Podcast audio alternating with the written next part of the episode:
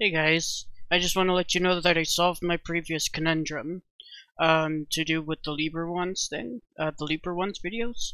So what I've done is I've created two different PeerTube channels. One for games and stuff like that, that's uh, Lawfany Things.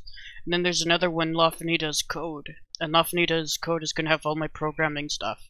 So if you're subscribing for the fun in games, stay here on this channel and if you're like oh you know i like watching you program and stuff like that which like nobody i can't imagine anybody actually does but like if you're into that you want to be subscribed to the other channel the Lawfany does code.